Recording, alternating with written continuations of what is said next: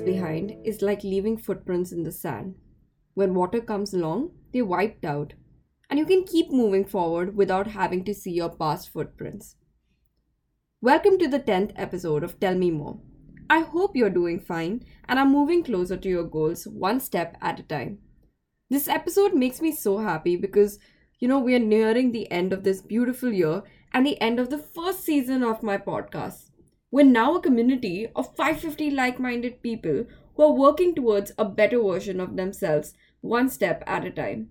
So, I wanted to express my gratitude for all the support and for everyone who dedicates their precious time to hear my thoughts and grow with me each week. Keeping that in mind, let's dive into today's episode. Today, we're talking about leaving your past behind. Past. Everyone has a past. Some of us are very proud of it, and some don't want to even be it to ever be discovered. Some have moved on from it, and some are very much still present and living there and, you know, just hurting themselves again and again. So just imagine this. Imagine dressing up like you are in the 20s and you're trying to communicate without high speed internet and you're being cut off from all the luxuries of modern era. But this is by choice. It's not because of, you know, you're not getting these um necessities or whatever, but this is by choice. And imagine, just the just imagine the understanding gap that you're going to have, the communication gap you're going to have and the opportunities you'd miss because you refuse to take advantage of the new world. Well, that is what happens when you're living in your past. You get stuck with old ideologies, you get stuck with old thoughts and actions, and lose on to everything the future has to offer for you. Your past could be difficult, it shapes us into who we are going to be, but people who have, you know, had traumatic pasts, okay, they carry the trauma of their childhood or their teen years into their adulthood. Or it could just be that you've got hurt in a past relationship that doesn't allow you to trust anyone easily, or being hurt by every person you ever called a friend, okay? But you need to realize that it is a past, okay? And it is like clay, it's a medium, and you are the sculptor. You can either make something beautiful out of it or you can make something horrible out of it. So just move on. The self pity, the crying over spilled milk, it just won't help. Get up, dust yourself, and move on. Crying over a job failure won't help, but planning how to go forward from there would.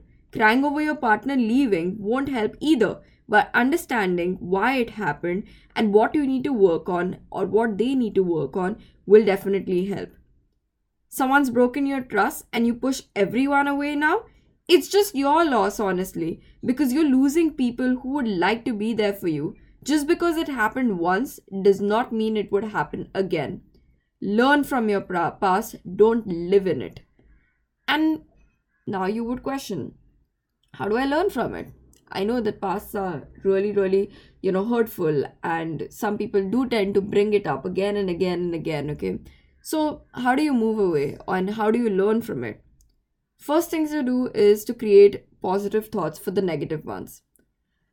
If I have to give an example for this, it would be that let's say somebody has betrayed you and you look at it in a way that you learned pretty early in life, okay, how to perceive people who are worthy of your trust and were safe from having, you know, like a person who doesn't respect you. Now, that's a positive way to look at the negative betrayal. Second is you create physical distance. Now, if you know a person or a place brings up, you know, your past, just just distance away from them. If it's a family member, remember that their words don't define who you are. You are the only person who can give their words the power to destroy you. So there was this video that I came across, and it was a beautiful video where this person mentioned that, you know, if a person abuses you and they you know say something bad to you in their native language and let's say you don't know that language okay? You're just gonna look at them you're gonna start laughing okay? Because they're gonna sound funny you're not gonna understand what it means okay? And you're not gonna get affected by it. But the minute they start abusing you in a language that you know okay? You start putting meaning to their words and you start getting affected. The same way whether a person is communicating in their your language or not in your language okay? You have the power your mind has the power to give their their words the meaning man. If you start feeling upset about whatever they've said okay it will definitely break you. But if you start looking at their words as just words and do not take it personally you're never going to get affected by it next is to understand that you might never receive an apology from the person who hurt you there could be a possibility that you're stuck in your past because somebody has wronged you. You feel like you need the person to come and apologize to you, you need that closure. But you need to realize that the person might not be on the same journey that you are. And expecting that they would apologize is just, you know, it's not to do any good to you. It's just to hurt you. Because every time you're to speak to that person or look at that person, you're to expect them to apologize, expect them to see how they've hurt you, but all they do is probably hurt you more. All they do is repeat their mistakes okay? And all they do is gaslight you and just tell you that you know you're the one who's wrong. So just move on. I mean understand that they have hurt you forgive them. Don't forget what they have done definitely because if you forget what somebody has done you're going to keep on letting somebody else make the same mistake. So forgiveness is there forgetting is not there okay? Allow yourself to feel. Letting go of your past doesn't mean that you suppress it okay? But it does mean that when it comes up and you feel overwhelmed okay you vent it out. You speak to a, prof- a professional. You write it down because it'll help. It'll help you understand what you need to work on when you have this diary or let's say a digital diary okay which says that okay um, i met this person i did this and this thing affected me the next time you know exactly because when you get angry when you get upset everything gets blurred. Everything is you know just a big smudge. It's just a big blob out there. And to retrace your steps to understand what you know agitated you is difficult. So when you are feeling that more you know feeling at that moment write it down even if it is just a text you know to yourself or like um note to yourself do it. Understand where the people in the past went wrong and just don't repeat the same action again.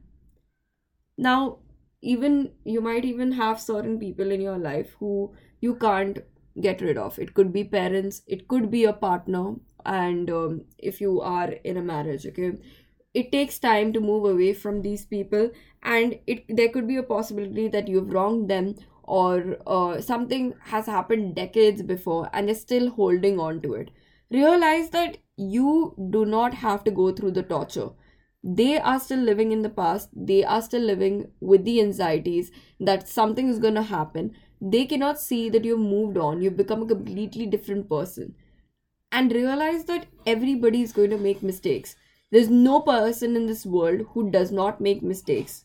But improvement lies in the fact that you do not repeat the mistakes. You understand that this was wrong this hurt somebody and you don't go ahead with the same thing. Because once you keep doing it again and again it's not a mistake it's a habit. It is who you are. It does not you cannot pass it off as a mistake. So if somebody is going to make you feel horrible for something that you did ages back or something that you did once understand that it is them who stuck in the past and you don't need to be stuck with them so every time they come in front of you and re- they relay the same thing and they pinpoint hey you know what you did this hey, you know what, this is how you made me feel. Understand it, apologize because definitely you had done it, okay?